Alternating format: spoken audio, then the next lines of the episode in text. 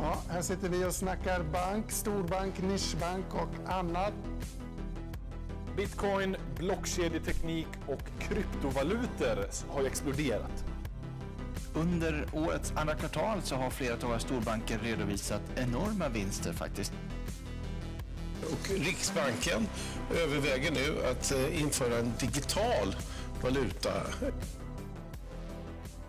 Hej och välkommen till Fintech-podden. Podden där vi snackar innovation inom teknik och finans och där vi varje vecka djupdyker inom ett område. I dagens avsnitt så ska vi blicka framåt över det nya året som precis har börjat och se över vad vi på Fintech-podden tror kommer hända inom fintech. Eh, med dig i dagens avsnitt har du som vanligt jag själv, Gustav. Och Johan. Och nu kör vi igång. Ja, var börjar vi? Vi har ju skrivit ner några tankar om 2019 här. Mm. Eh, saker som vi tror. Och till en början kanske vi ska bara göra det klart att det här avsnittet kommer att vara ganska spekulativt och innehålla väldigt mycket våra egna tankar och åsikter. Precis. Så det är ingen uppbackning av vetenskap i detta avsnitt. Det beror på hur man vi- definierar vetenskap. Det är väl det vi vill säga. Mer än våra egna hjärnor. Exakt. Men eh, vi har tittat på och tidigare snackat mycket om Challenger Banks.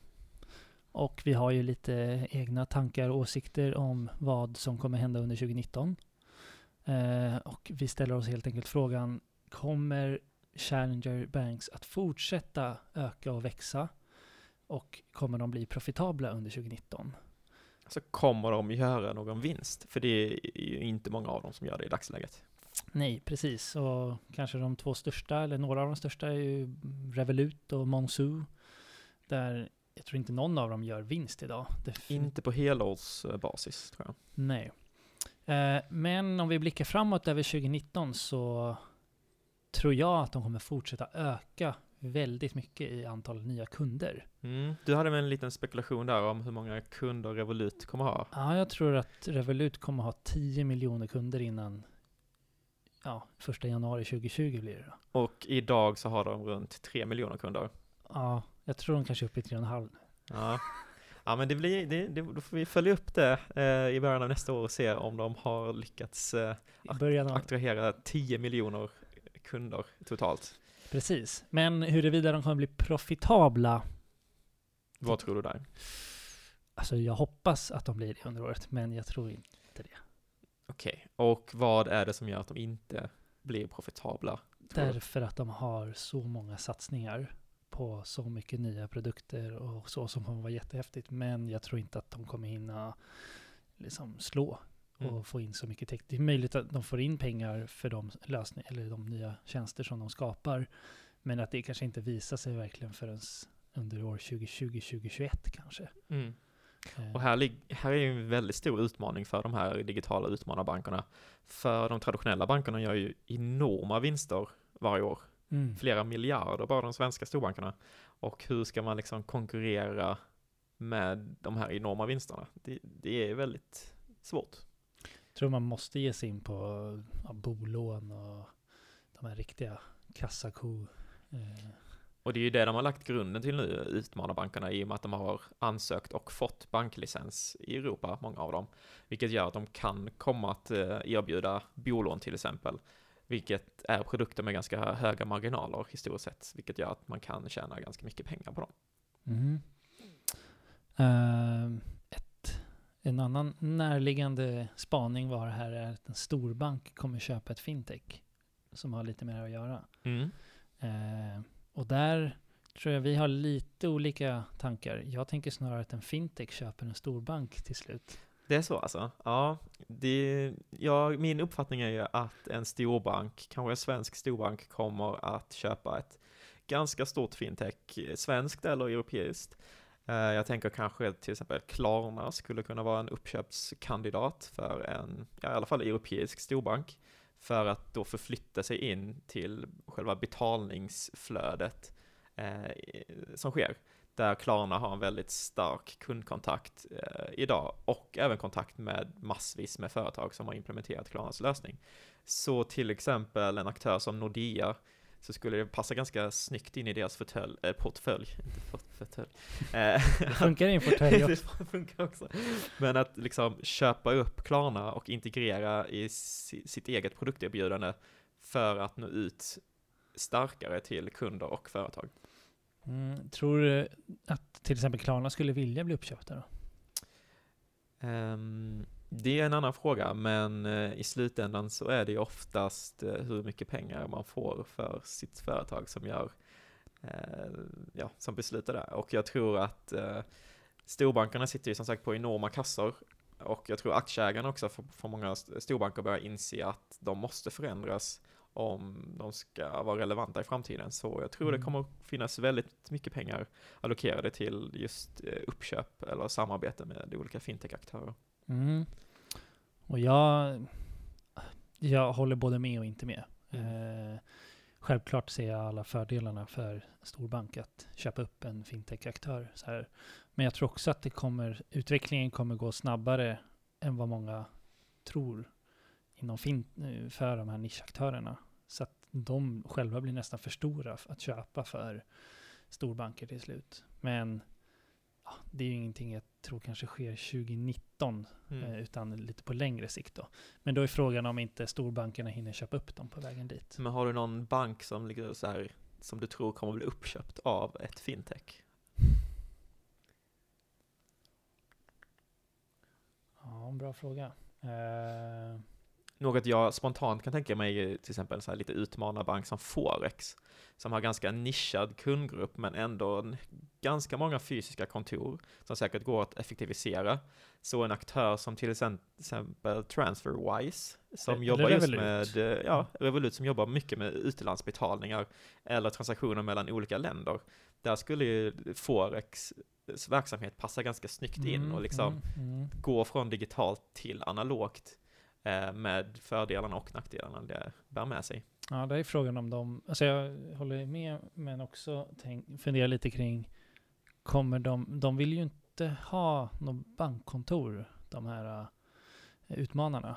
Och det får de ju när de köper Mm. Forex då. Mm. Det, samtidigt så har de en del att tjäna på att ha lite eh, liksom fysisk närvaro också Mm. såklart. Ja, det, det var inte en dum spekulation. Vi får se hur det går med det där. Okej, eh, vi hoppar vidare till nästa spaning som är eh, Swish och deras eventuella eh, Utlandsexpansion. precis, att de going na- international. Precis, för det är ju många länder runt om i världen som är ganska avundsjuka på situationen som finns här i de nordiska länderna, där vi har Swish i Sverige, Vips i Norge, MobilePay i Danmark och den finska versionen heter något annat. Ja, eh, Värt Surti? Något finskt namn i alla fall. Som och du har- tänker på också på då BankID som, Ja, precis. som Och möjliggör allt det här. BankID i kombination där som gör att man kan, alltså bankerna i de här länderna har gått ihop och gjort nationella system, vilket underlättar betalningar extremt mycket liksom för oss privatpersoner, vilket har gjort att eh, Swish har fått en extremt hög marknadsandel under väldigt kort tid i Sverige, att i princip varenda vuxen person i Sverige har ju Swish i dagsläget och använder det ganska aktivt.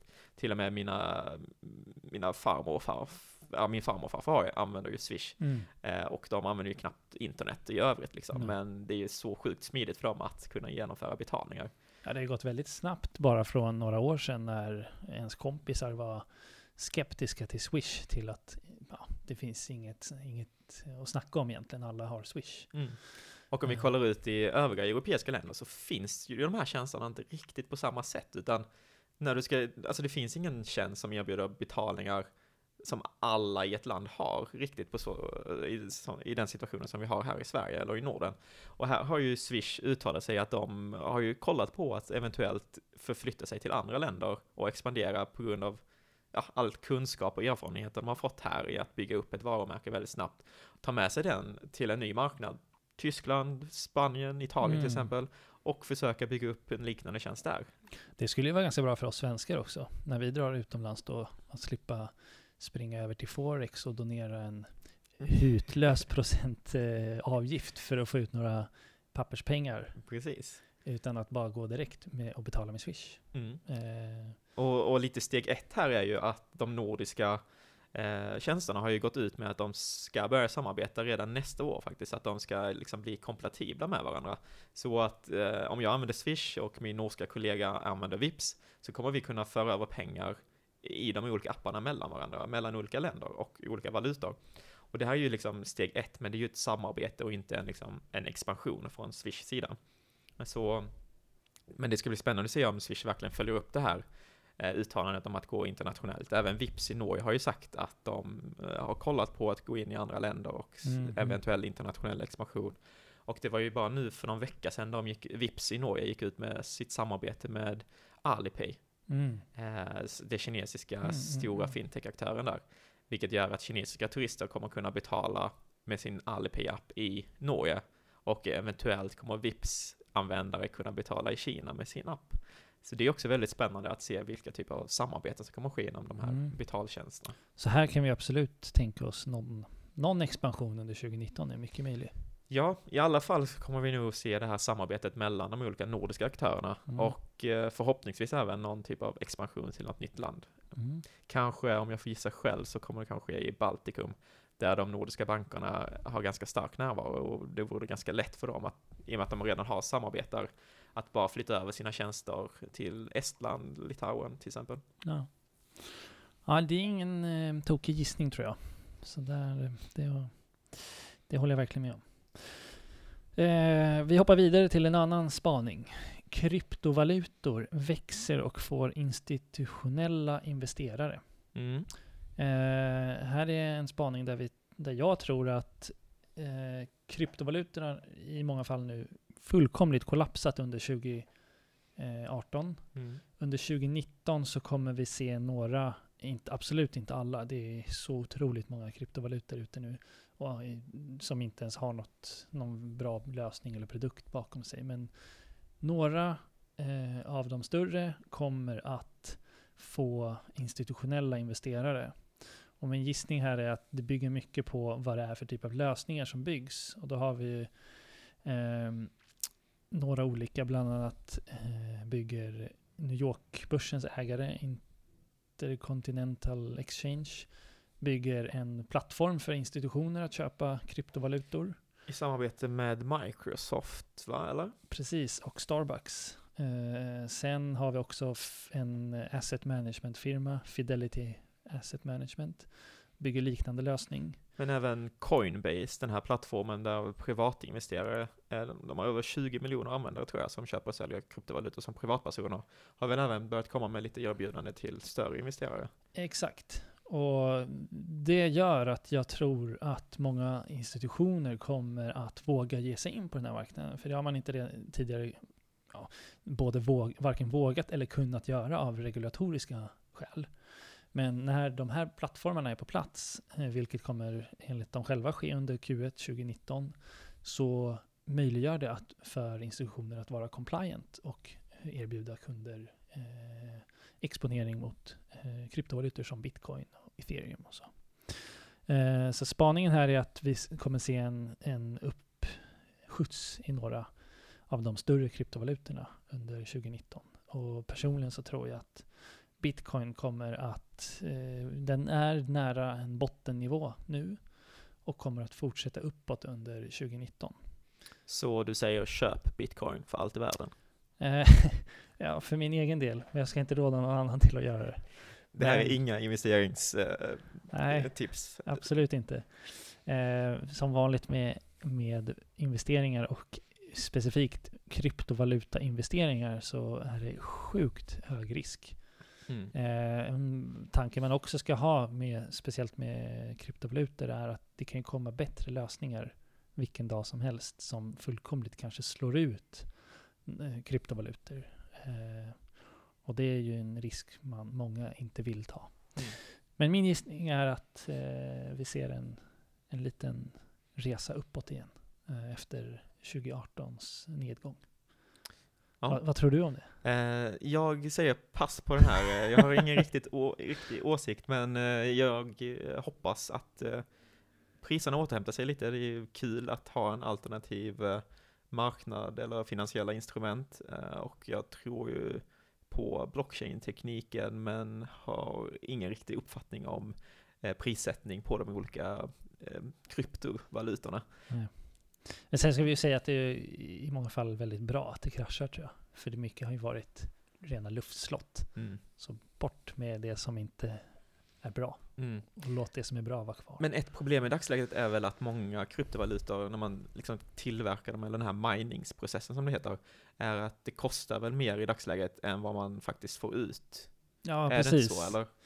Ehm, det, I många fall så värder, värderas ju en tillgång av, alltså en råvara, av kostnaden det kostar att framställa den. Till exempel vad det kostar att framställa olja tenderar att påverka priset på olja.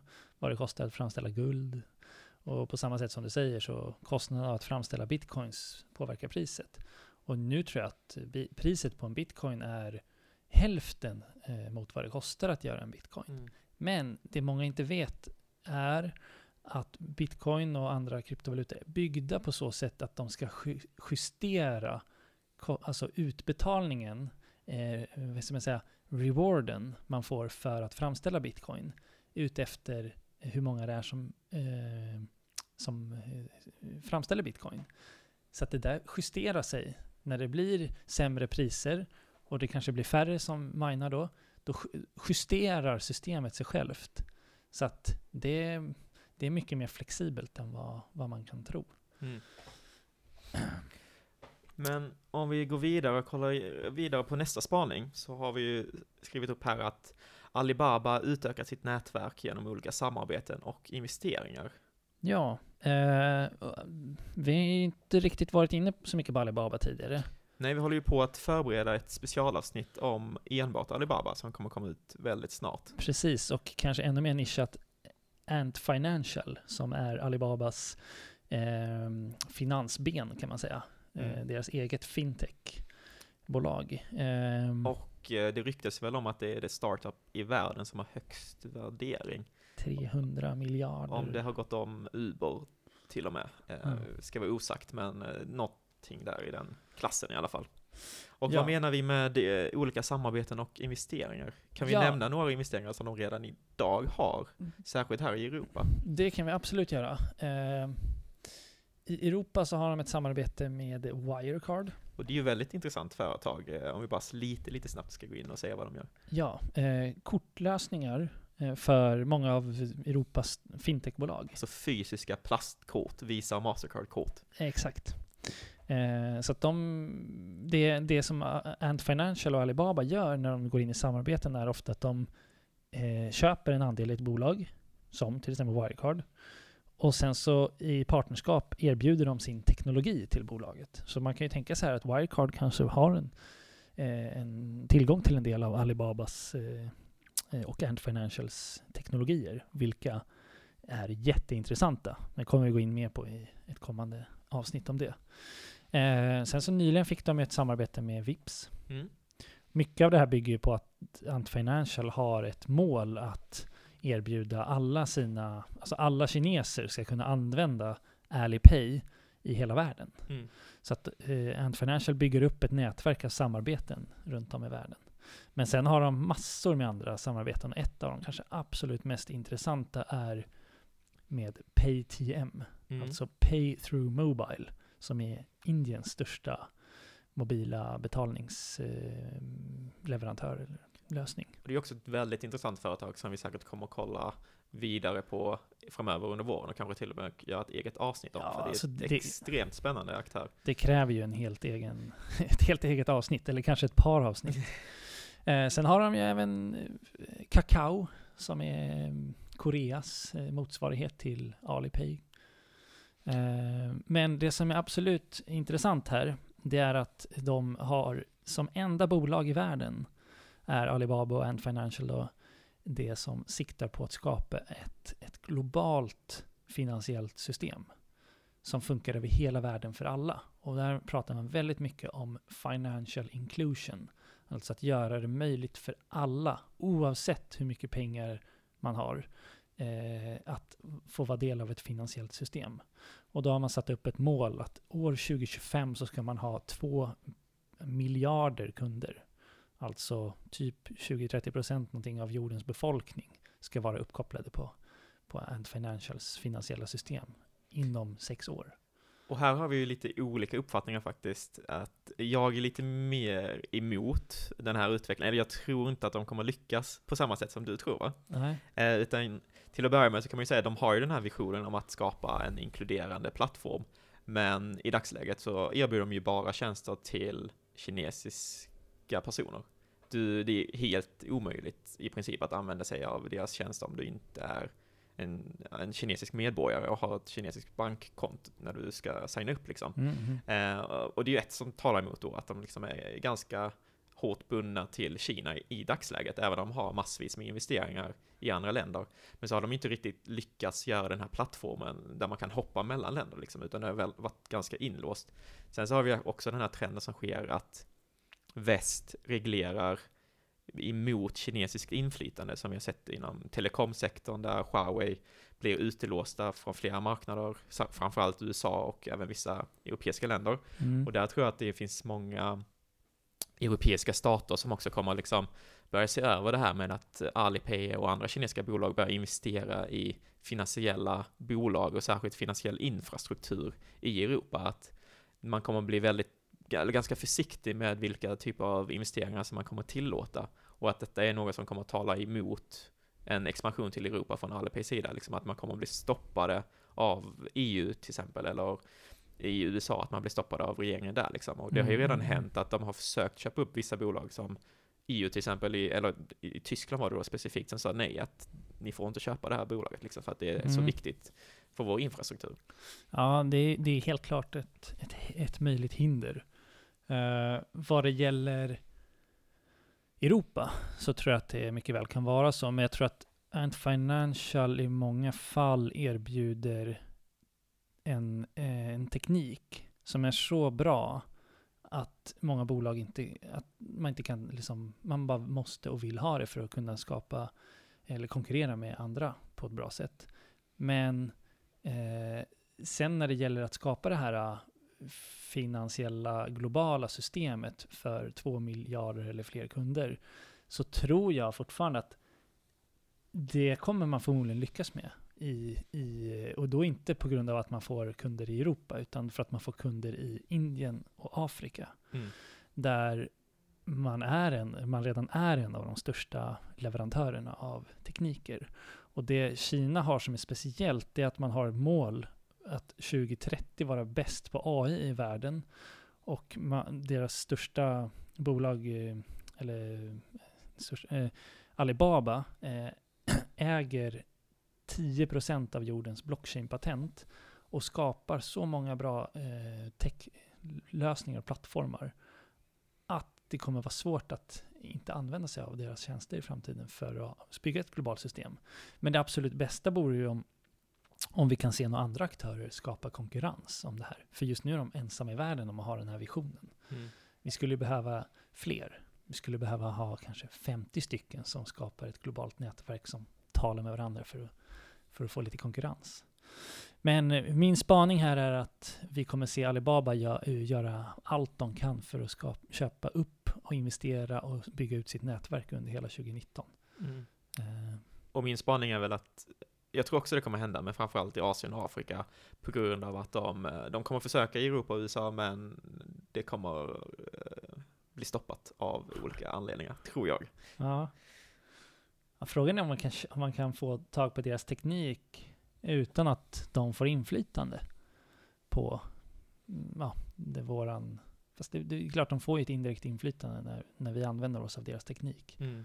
Och det är väl lite det som har hänt inom telekom, om man tar det som ett exempel, liksom Mm. att Huawei som levererar basstationer, precis som Ericsson och Nokia, ehm, att många stater liksom blir rädda för att man kan inte helt garantera att det inte finns någon typ av spionutrustning Mm inbyggt i de här systemen och det är på samma sätt om Alibaba kommer att leverera en betalningsplattform eh, som fungerar överallt i Europa. Man kan liksom inte garantera att det inte finns någon koppling till den kinesiska staten, liksom, eller att de kinesiska staten har insikt i en server som den här mjukvaran körs på.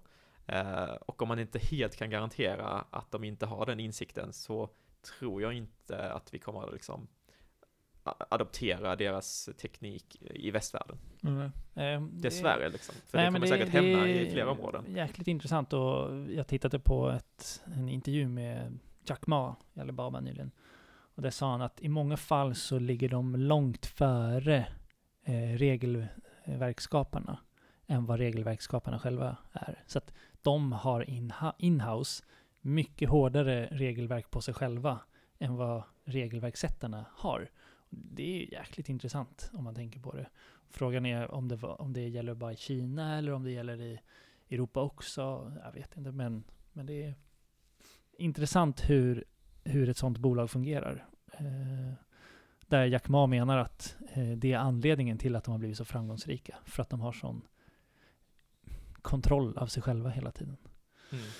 Sen kan man också, om man ska vara lite taskig mot dem, säga också att anledningen till att de lyckas, framförallt på den kinesiska marknaden, är ju att Visa och Mastercard inte riktigt har fått eh, vara med och tävla på samma villkor på den kinesiska marknaden. Eh, men det kan man också säga varför, varför de skulle vilja släppa in de här amerikanska jättarna. Eh, Att ta lite världsskatt av Kina också. Precis, där, där Visa Mastercard på något sätt har lyckats bli hela världens, förutom Kinas, största betalningsplattform egentligen. Och det kanske inte heller är så optimalt, men de har inte riktigt fått tävla på samma villkor på den kinesiska marknaden, där eh, Alipay och WeChats eh, lösning, WePay, tror jag den heter, har liksom fått tävla lite för sig själva eh, på grund av just regleringar från den kinesiska statens sida. Mm. Ja, från början var det ju inte ens eh, WeChat. Då fanns det bara Alipay. Sen kom WeChat. Så från början var ju Alipay helt ensamma med hela, hela den kinesiska marknaden. Nu är det två stycken. Mm. Ja, vi hoppar vidare från denna instickning. Eh, vi har en sista spaning. och Det är ju PSD2. Vad kommer hända? Regelverket som vi har tjatat om i ett helt år. Jag tror att hösten 2019 kommer innebära, det är ju då när man får som tredjepartsbolag koppla upp sig och få ja, I licens. september nästa år. I september 2019. 2019 så kommer man få eh, genom att ha en licens hos Finansinspektionen så får man då tillgång att, eh, eller tillåtelse att hämta kontodata och eh, betalningsdata eh, på en kunds begäran från banker. Och jag tror att det här kommer innebära att många, många aktörer kommer skapa intressanta eh, tjänster ovanpå eh, bankerna där eh, där vi ännu inte riktigt kanske ser vad det är för lösningar man skapar och så, som kommer driva att många kunder börjar använda sig av de här tjänsterna och kanske till och med flyttar eh, sina bankengagemang och så vidare. Eh, kanske inte de tyngre bankengagemangen som så här bolån och sånt där, men lättare vardagskonto och, och så. Så att konkurrensen tror jag kommer hårdna väldigt mycket. Och vi kommer se eh, kunder som lämnar sina banker. Mm. Och här har jag väl en lite annan uppfattning i den här frågan också. Ja, För jag tror väl att eh, det kommer påbörja säkert, men det kommer liksom inte ske någon större förändring på grund av att det finns idag redan företag som Tink och Instantor är ett annat företag mm, mm. som i princip erbjuder samma funktionalitet fast via en annan teknik som heter screen scraping. Som i och för sig kommer att bli olaglig efter september liksom, men den kommer bara ersättas av eh, PSD2 API istället. Vilket gör att liksom, du kan ju redan idag få samma fun funktionalitet som du kommer kunna få via de här PSD2 API-erna via deras screen scraping teknik. Och vad vi har sett än så länge så har det ju liksom inte utnyttjats till fullo på något sätt, även om det varit tillgängligt egentligen i flera år. Liksom. Att Tinks teknik har ju funnits på marknaden för olika företag att använda sig av. Liksom. Men det har ju egentligen aldrig blivit något, eller att de har liksom aldrig fått över konsumenterna. Att de, den vanliga konsumenten ser egentligen inte nyttan i att samla alla sina bankkonton på ett och samma ställe, för den, den vanliga konsumenten har i vanliga fall oftast bara en bank. De, de är inte som vi som har 6, 7, 8, 10 banker liksom och olika kort liksom. Um, så jag tror faktiskt inte det kommer bli så stor skillnad liksom, att det har det blivit lite för mycket hype kring det här området liksom, men det kommer verkligen vara grunden till hur bankerna kommer att se ut om tio år. Men inom ett till två år så tror jag faktiskt inte det kommer ske så stor skillnad liksom. Nej, och det, det kan jag väl delvis hålla med om. Men jag lever ofta lite före min, e, vår egen tid här. Men Men jag tror verkligen att vi kommer få se några enstaka fall där man verkligen lyckas, när någon nischaktör lyckas få över ganska många kunder tack vare att man kan få en häftig översikt som kanske inte ännu har vi har sett på marknaden eller få någon, någon typ av erbjudande som, som jag säger, vi, inte, vi vet inte riktigt vad det är ännu. Mm. Och det kanske man kan börja se under hösten nästa år, att det börjar poppa upp. Sen kommer det ta lite tid innan det eh, får en effekt på marknaden och så. Så det, ja, 2020, 2021 kanske blir mer heta på det här. Mm. Eh, ja, Men det var väl egentligen de spaningarna vi har eh, tagit fram. mm. Eh, vad vi tror kommer hända lite nu under det här året. Ehm, ja, vi tänker väl att vi, vi kör en liten eh, check sen i slutet av året och ser liksom, har det här hänt? Var vi helt ute och cyklade? Eller Ja. var vi spot on? det blir ju väldigt intressant att se. Mm. Lärorikt för ens, vad säger man, prediction eh, skills. Mm. Om, om vi var helt ute och cyklade så kan det vara så att vi tar bort det här eh, ja. Men eh, ja, vi, som sagt, vi har ju snackat lite om vårt kommande And Financial avsnitt. Så att håll ögon och öron öppna så kommer det nog komma ut så småningom här. Mhm. Men tills dess så tackar vi för oss. Yes. ciao. ciao.